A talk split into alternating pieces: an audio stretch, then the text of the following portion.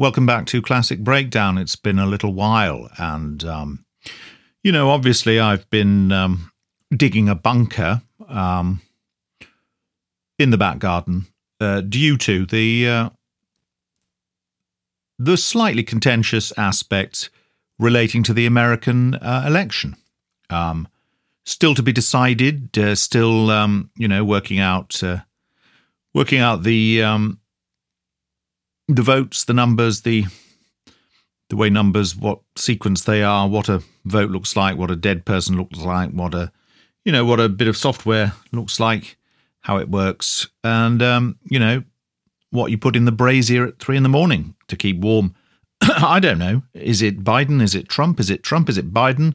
Is one a good guy? Is one a bad guy? Is one a bad guy? One a good guy? Who knows? Who knows? Uh, I don't know. And um, but it does seem that, um, you know, the media shouldn't be the people, perhaps, to call it. They seem like the last people you would want to decide on any aspect of life these days. And, um, you know, so count again, have another look, and, um, you know, may the best man win. If there is a best man between them, you know, they, they, in total years, they add up to 332. Um, or 333 possibly. But um, you know, they are you know wise wise men. I'm sure both of them, and a good luck to them, and a good luck to the American people under them. and uh, you know, so uh, you know, one of them will be um, will be anointed on or near my birthday, which may be on the cusp of Aquarius and Capricorn. Um, it's always been the way that um, great things happen in American history uh, uh, at the same time as my my natal day, and uh, and that's great, isn't it? I don't know what I'm waffling on about. We did at one point, we did at one point, did we not? Start to read the immensely tedious, in my opinion. Perhaps it was the way I was doing it. I think it was. It was the way I was doing it. Look, it's getting dark. It's not even five o'clock yet. It's quarter to five. It's dark outside. I thought, well, I might as well knock this on the head but um, you know, I think we're in the at the point in the fall of the House of Usher, or the Usher of the House of Fall, or whatever it was. We are at the point where they've just nailed down uh, poor old Madeline Usher, whatever her name is, um, the bloke's sister, into her coffin down in the crypt. It's all been a bit gruesome, but they seem to take things like that a bit um, bit better than we do. Uh, we're a bit into the uh, safetyism of um, the risk averse safetyism of modern life. But then, you know, they'd wander down the crypt. Nothing would seem to put them off. You know, Vincent Price in the Hammer films. You know, only the most extreme things would um, would upset them. You know, uh, Vincent Price, um, Christopher Lee, Peter Cushing. You know, Fenella Fielding.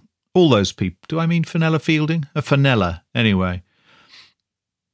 So we replaced and we screwed down the lid, and having secured the door of iron of the crypt, of the burial, uh, family burial crypt, made our way with toil into the scarcely less gloomy apartments of the upper portion of the house, all done in gloomy farrow and ball, lichen and algae colours, or algae colours. You know, those, you know, would you like Farrow and Ball number 46, Macabre Green, or would you like um, number 42, Cadaver Yellow? It's our new range of death colours from Farrow and Ball. Um, do you have anything in, you know, pinata orange? No, sir, that would be a Dulux you're after. We do have several thousand shades of grey and beige. Oh, splendid, beige. Yeah, but we don't call it beige, sir. We call it we call it Titian Brown. Ah, do you? Yes, good. Uh, and now, some days of bitter grief having elapsed, an observable change came over the features of the mental disorder of my friend. What a mouthful that is. His ordinary manner had vanished. His ordinary occupations were neglected or forgotten. His Lego tank lay unfinished beside his ottoman. He roamed. What a. Uh, don't even sound sober, but I am, sadly. Can you imagine what I'm like when I'm drunk? He roamed from chamber to chamber with hurried, unequal, and objectless step. The pallor of his countenance had assumed, if possible, a more ghastly hue. That's number 42. Ghastly hue. Call it blue.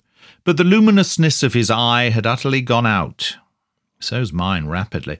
The one once occasional huskiness of tone was heard no more, of his tone, and a tremulous quaver, as a, a draught catching his snacks in the bowl, a tremulous quaver, as if of extreme terror, habitually characterized his utterance.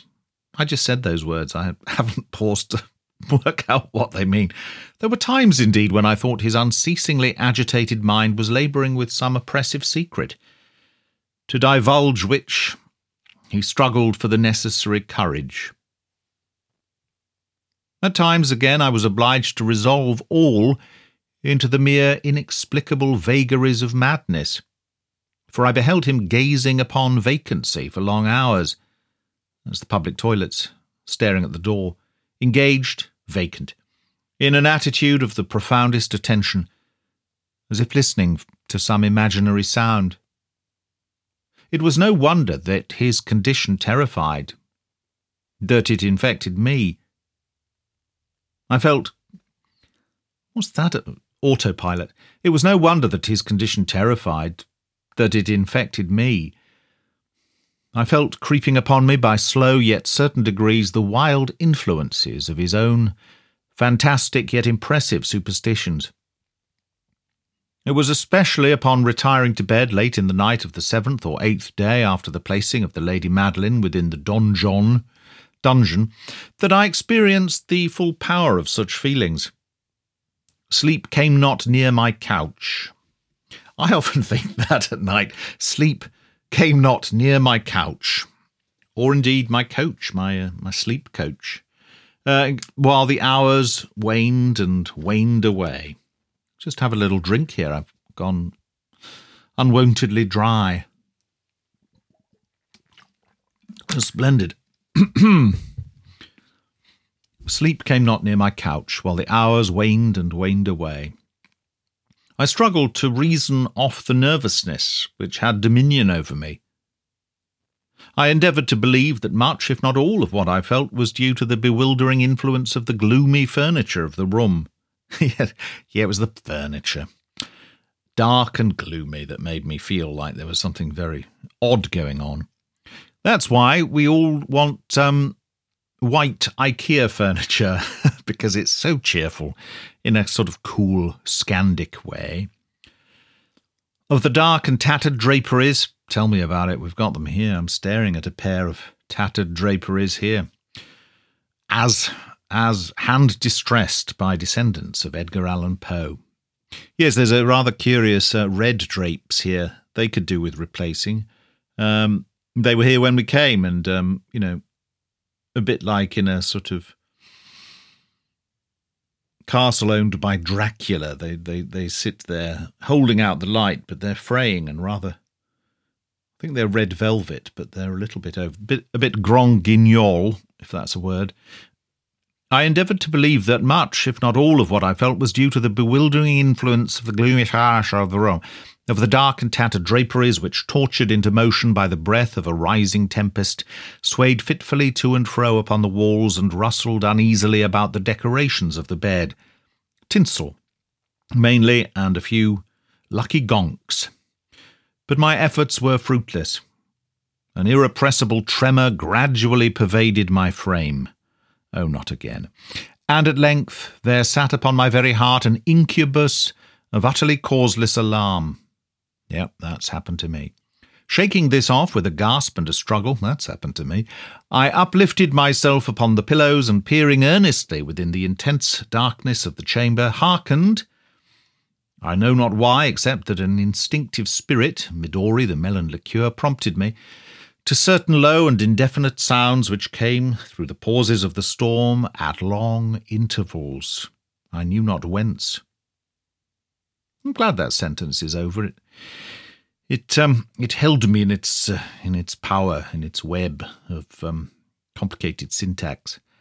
Overpowered by an intense sentiment of horror, unaccountable yet unendurable, I threw on my clothes with haste, for I felt that I should sleep no more during the night. Sleep no more. And endeavoured to arouse myself from the pitiable condition into which I had fallen by pacing rapidly to and fro through the apartment. To and fro through the apartment. I had taken but few turns in this manner, when a light step on an adjoining staircase arrested my attention. I presently recognized it as that of Usher. In an instant afterwards he rapped, like a raven, with a gentle touch at my door, and entered bearing a lamp. Darkness there, and nothing more. Here I opened wide the door. Once upon a midnight, eh, blah, blah, blah. His countenance was, as usual, cadaverously wan. That's one of those Max Factor foundation colours, isn't it? Oh, do you have cadaverously wan? Number six. But, moreover, there was a species of mad hilarity in his eyes, an evidently restrained hysteria in his whole demeanour. His air appalled me. I shoved in a Glade plug-in. But anything was preferable to the solitude which I had so long endured, and I even welcomed his presence as a relief. And you have not seen it?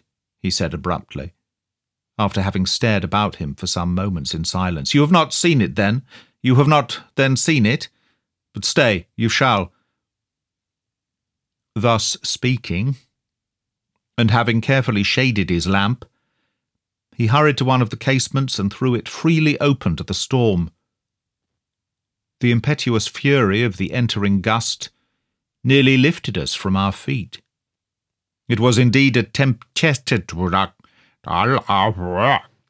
it was indeed a tempestuous, I can't say it, carry on, yet sternly beautiful night, and one wildly singular in its terror and in its beauty. A whirlwind had apparently collected its force in our vicinity, for there were frequent and violent alterations in the direction of the wind, and the exceeding density of the clouds, which hung so low as to press upon the turrets of the house did not prevent our perceiving the lifelike velocity with which they flew careering from all points against each other without passing away into the distance. I say that even their exceeding density did not prevent our perceiving this. You did say that.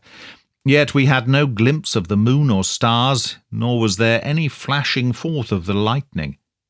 But the under surfaces of the huge masses of agitated vapour, as well as all terrestrial objects immediately around us, were glowing in the unnatural light of a faintly luminous and distinctly visible gaseous exhalation, which hung about and enshrouded the mansion. That'll teach him to eat pickled onions late at night. An obvious and poorly delivered gag. It's all in the t- t- timing, you know. You must not, you shall not behold this, said I, shuddering, to Usher, as I led him with a gentle violence from the window to a seat. These appearances which bewilder you are merely electrical phenomena, not uncommon, or it may be that they have their ghastly origin in the rank miasma of the tarn or miasma. Let us close this casement. Fit the best, fit Everest. The air is chilling and dangerous to your frame. Here is one of your favourite romances. It's Thornbirds by Colleen McCullough. God, where did I retrieve that from? I hesitate to think. I will read, and you shall listen, and so we will pass away this terrible night together. And so they commenced with Thornbirds by someone McCullough. Not sure it is Colleen. Col- I said it. Now I can't remember it five seconds then. The mind is a strange thing. It's like the Loch Ness monster poking its head up from time to time and then disappearing really quickly, and you can't get it back again. The antique volume which I had taken up was not Thornbirds by Thornbirds by Colleen McCullough, but was The Mad Tryst of Sir Lancelot Canning. But I had called it a favourite of Usher's more in sad jest than in earnest. For in truth there is little in its uncouth and unimaginative prolixity, you can talk, mate, which could have had interest for the lofty and spiritual ideality of my friend. It was, however, the only book immediately at hand apart from the Thompson's Gazette, and I indulged a vague hope that the excitement which now agitated the hypochondriac might find relief, for the history of mental disorder is full of similar anomalies, even in the extremeness of the folly which I should read. Could I have judged, indeed, by the wild, overstrained air of vivacity with which he hearkened, or apparently hearkened, to the words of the tale, I might well have congratulated myself upon the success of my design. I had arrived at that well known portion of the story where Ethelred, the hero of the tryst, having sought in vain for peaceable admission into the dwelling of the hermit, Oi, let me in! Hermit, open up! proceeds to make good an entrance by force. Here, it will be remembered, the words of the narrative run thus. And Ethelred, who was by nature of a doughty heart, and who was by now mighty withal, on account of the powerfulness of the wine which he had drunken, Buckfast, waited no longer to hold parley with the hermit, who, in sooth, was of an obstinate and maliceful turn. They often can be hermits, I find. But feeling the rain upon his shoulders, and fearing the rising of the tempest, uplifted his mace outright, and also his cinnamon, and with blows made quickly room in the plankings of the door for his gauntleted hand. The plankings of the door, and now, pulling therewith sturdily, he so cracked and ripped and tore all asunder that the noise of the dry and hollow sounding wood alarmed and reverberated throughout the forest. At the termination of this sentence, I started, I started, and for a moment paused for it appeared to me, although I at once concluded that my excited fancy had deceived me, Excited Fancies by Mr. Kipling, it appeared to me that from some very remote portion of the mansion there came indistinctly to my ears what might have been, in its exact similarity of character, the echo, but a stifled and dull one, certainly, of the very cracking and ripping sound which Sir Lancelot had so particularly described crack. It was, beyond doubt, the coincidence alone which had arrested my attention. For amid the rattling of the sashes of the casements, fit the best, fit Everest, and the ordinary commingled noises of the still increasing storm, the sound in itself had nothing, surely, which should have interested or disturbed me. I continued the story. But the good champion Ethelred, now entering within the door, ah, yes, it's the hermit's door, I remember now, was sore enraged. You can get a cream for that, and amazed to perceive no signal of the maliceful hermit. But in the stead thereof, a dragon of a scaly and prodigious demeanour, and of a fiery tongue which sat in guard before a palace of gold, not the tongue, but the rest of the dragon as well, with a floor of silver and upon the wall there hung a shield of shining brass, with this legend enwritten Who entereth herein, a conqueror hath been. Who slayeth the dragon, the shield he shall win. And Ethelred uplifted his mace and struck upon the head of the dragon, which fell before him, and gave up his pesty breath with a shriek so horrid and harsh, and withal so piercing, that Ethelred had fain to close his ears with his hands against the dreadful noise of it, the like whereof was never before heard. Who is pesty breath? I suppose dragons probably do have pesty breath. Those pesky dragons, with their pesty breath. Here again I paused abruptly, and now with a feeling of wild amazement for there could be no doubt whatever that in this instance I did actually hear, although from what direction it proceeded I found it impossible to say, a low and apparently distant, but harsh, protracted, and most unusual screaming or grating sound. The exact counterpart of what my fancy had already conjured up, for the dragon's unnatural shriek as described by the romancer. Oppressed, as I certainly was, upon the occurrence of this second and most extraordinary coincidence, by a thousand conflicting sensations in which wonder and extreme terror were predominant. You could tell I'm just reading this without even thinking what I'm saying. I still retained sufficient presence of mind to avoid exciting, by any observation, the sensitive nervousness of my companion. I was by no means certain that he had noticed the sounds in question, although assuredly a strange alteration had, during the last few minutes, taken place in his demeanour, his bloody demeanour, always changing. He's got more moods than a woman, as someone once memorably said to me, quite correctly. From a position fronting my own, he had gradually brought round his chair so as to sit with his face to the door of the chamber, and thus I could partially perceive his features, although I saw that his lips trembled as if he were murmuring inaudibly. His head had dropped upon his breast, yet I knew that he was not asleep, from the wide and rigid opening of the eye as I caught a glance of it in profile. Excuse me. The motion of his body, too, was at variance, was at variance with this idea, for he rocked from side to side with a gentle, yet constant and uniform sway. I tend to do that sometimes.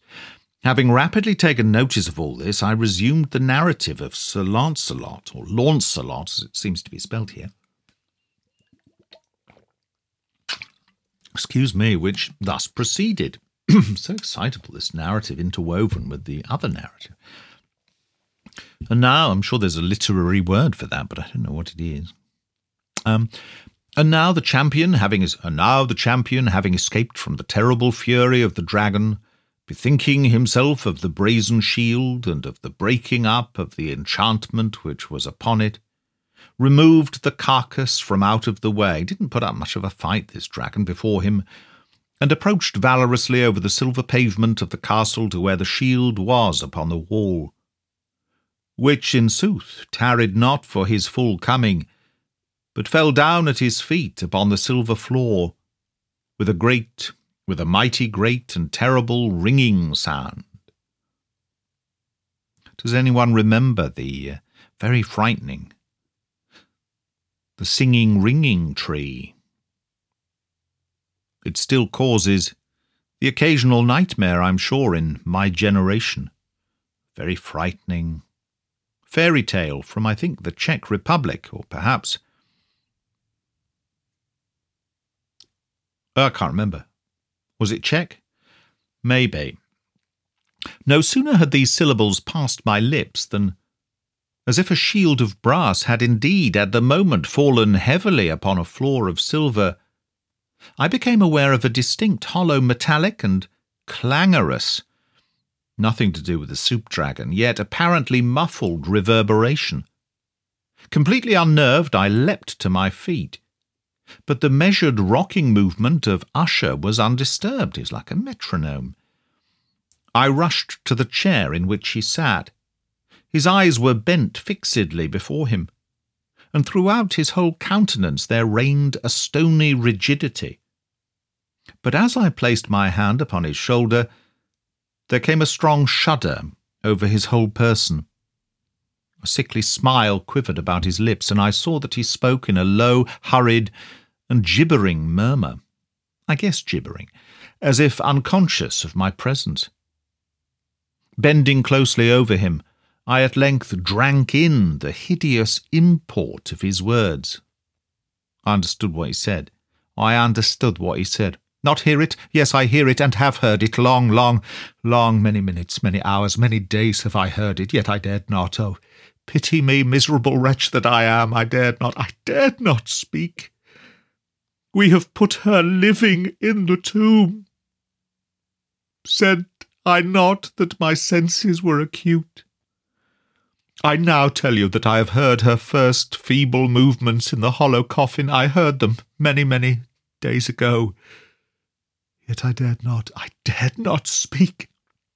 And now, tonight, Ethelred, the breaking of the hermit's door, and the death cry of the dragon, and the clangour of the shield, say rather the rending of her coffin, and the grating of the iron hinges of her prison, and her struggles within the coppered archway of the vault. Oh, whither shall I fly? Will she not be here anon? Is she not hurrying to upbraid me for my haste? Have I not heard her footstep on the stair?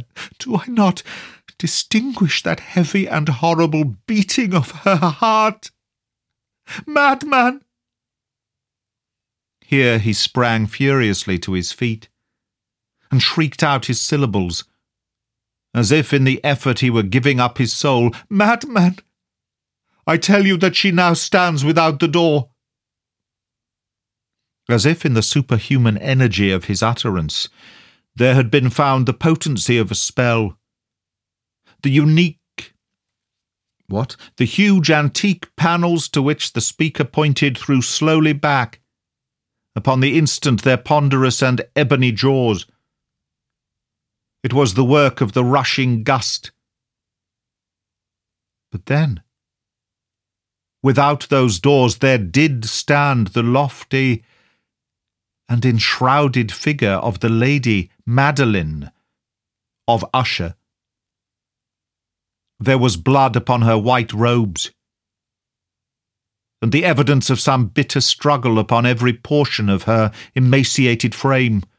For a moment she remained trembling and reeling to and fro upon the threshold, then, with a low moaning cry, fell heavily inward upon the person of her brother, and in her violent and now final death agonies, bore him to the floor, a corpse and a victim to the terrors he had anticipated.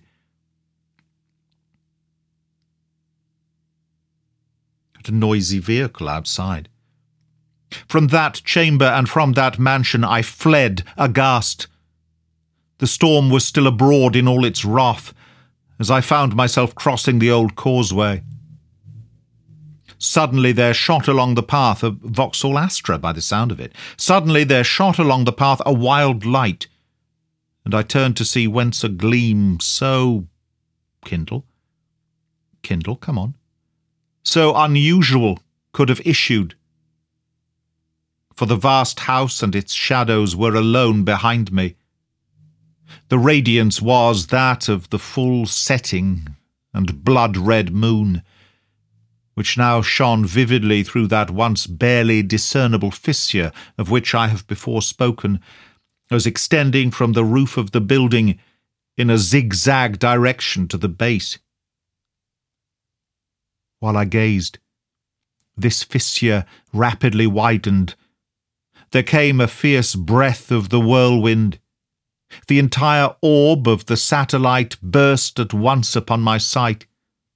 My brain reeled as I saw the mighty walls rushing asunder there was a long, tumultuous shouting sound like the voice of a thousand waters, and the deep and dank tarn at my feet closed sullenly and silently over the fragments of the house of Usher.